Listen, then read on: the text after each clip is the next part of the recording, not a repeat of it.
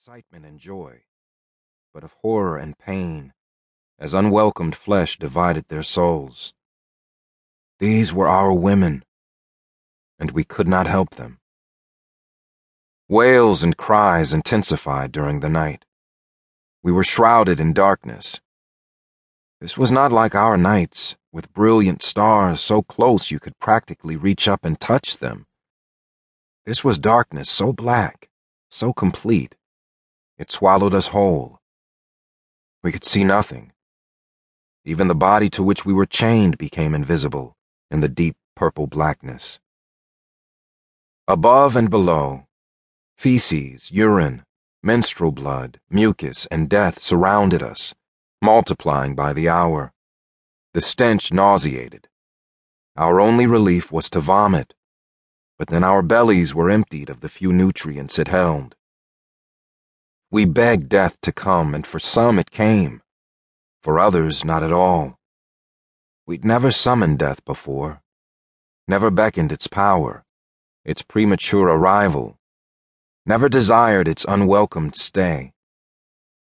Now, it was our only comrade, our one trusted confidant. So it joined us, death did, on this journey across the seas and carried us away whenever our spirits surrendered. Many learned to lay their lives without illness or accident into death's hands. They simply bowed their heads and died. We'd never seen such a thing. Even death was surprised. However, those of us whom death skipped over, the unfortunate ones, we lived. And each day we lived, we etched grooves into the planks upon which we lay, counting our days at sea. The evening and the morning were the first day. The next day, we woke to shouts and curses from captors, commanding us to open our mouths for daily victuals. Most did not hesitate. Our hunger had not been satisfied since we'd left our villages. Their food was strange and distasteful, yet we swallowed it still, hoping only to survive. Its taste revealed its contents beans, flour, cornmeal, water. Mere mush. Some vomited as soon as it was received. Some swallowed just enough to stay alive.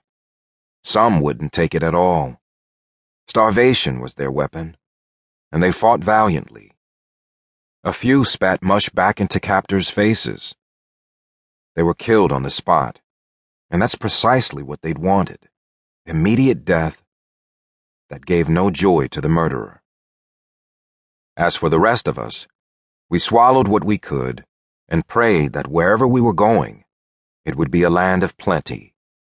If we'd known then what we know now, all of us might have refused food and succumbed to death's invitation. But we didn't know. The remainder of the day we lay in abject misery. Tossed to and fro, our backs were rubbed raw. The slightest movement caused immeasurable pain. Many suffered sickness of motion. Some went out of their minds. Some began to hate themselves for being unable to fight, for having given traitors the benefit of the doubt, for having ignored the signs of communal distress, for having killed men from other villages who were now family Many shouted curses at a God who would allow such a calamity. They resolved to rid the world one day of the enemy, if they ever got free. Others lay motionless, no doubt staring in their minds at memories of home. Still others wailed. We wailed the names of our women above, whose screeches and pleadings drove us mad. We wailed for those who'd be dead by morning we wailed for sons without fathers, fathers without families, families without communities, communities without elders, elders without children. We wailed from stench so horrendous, it made us sick.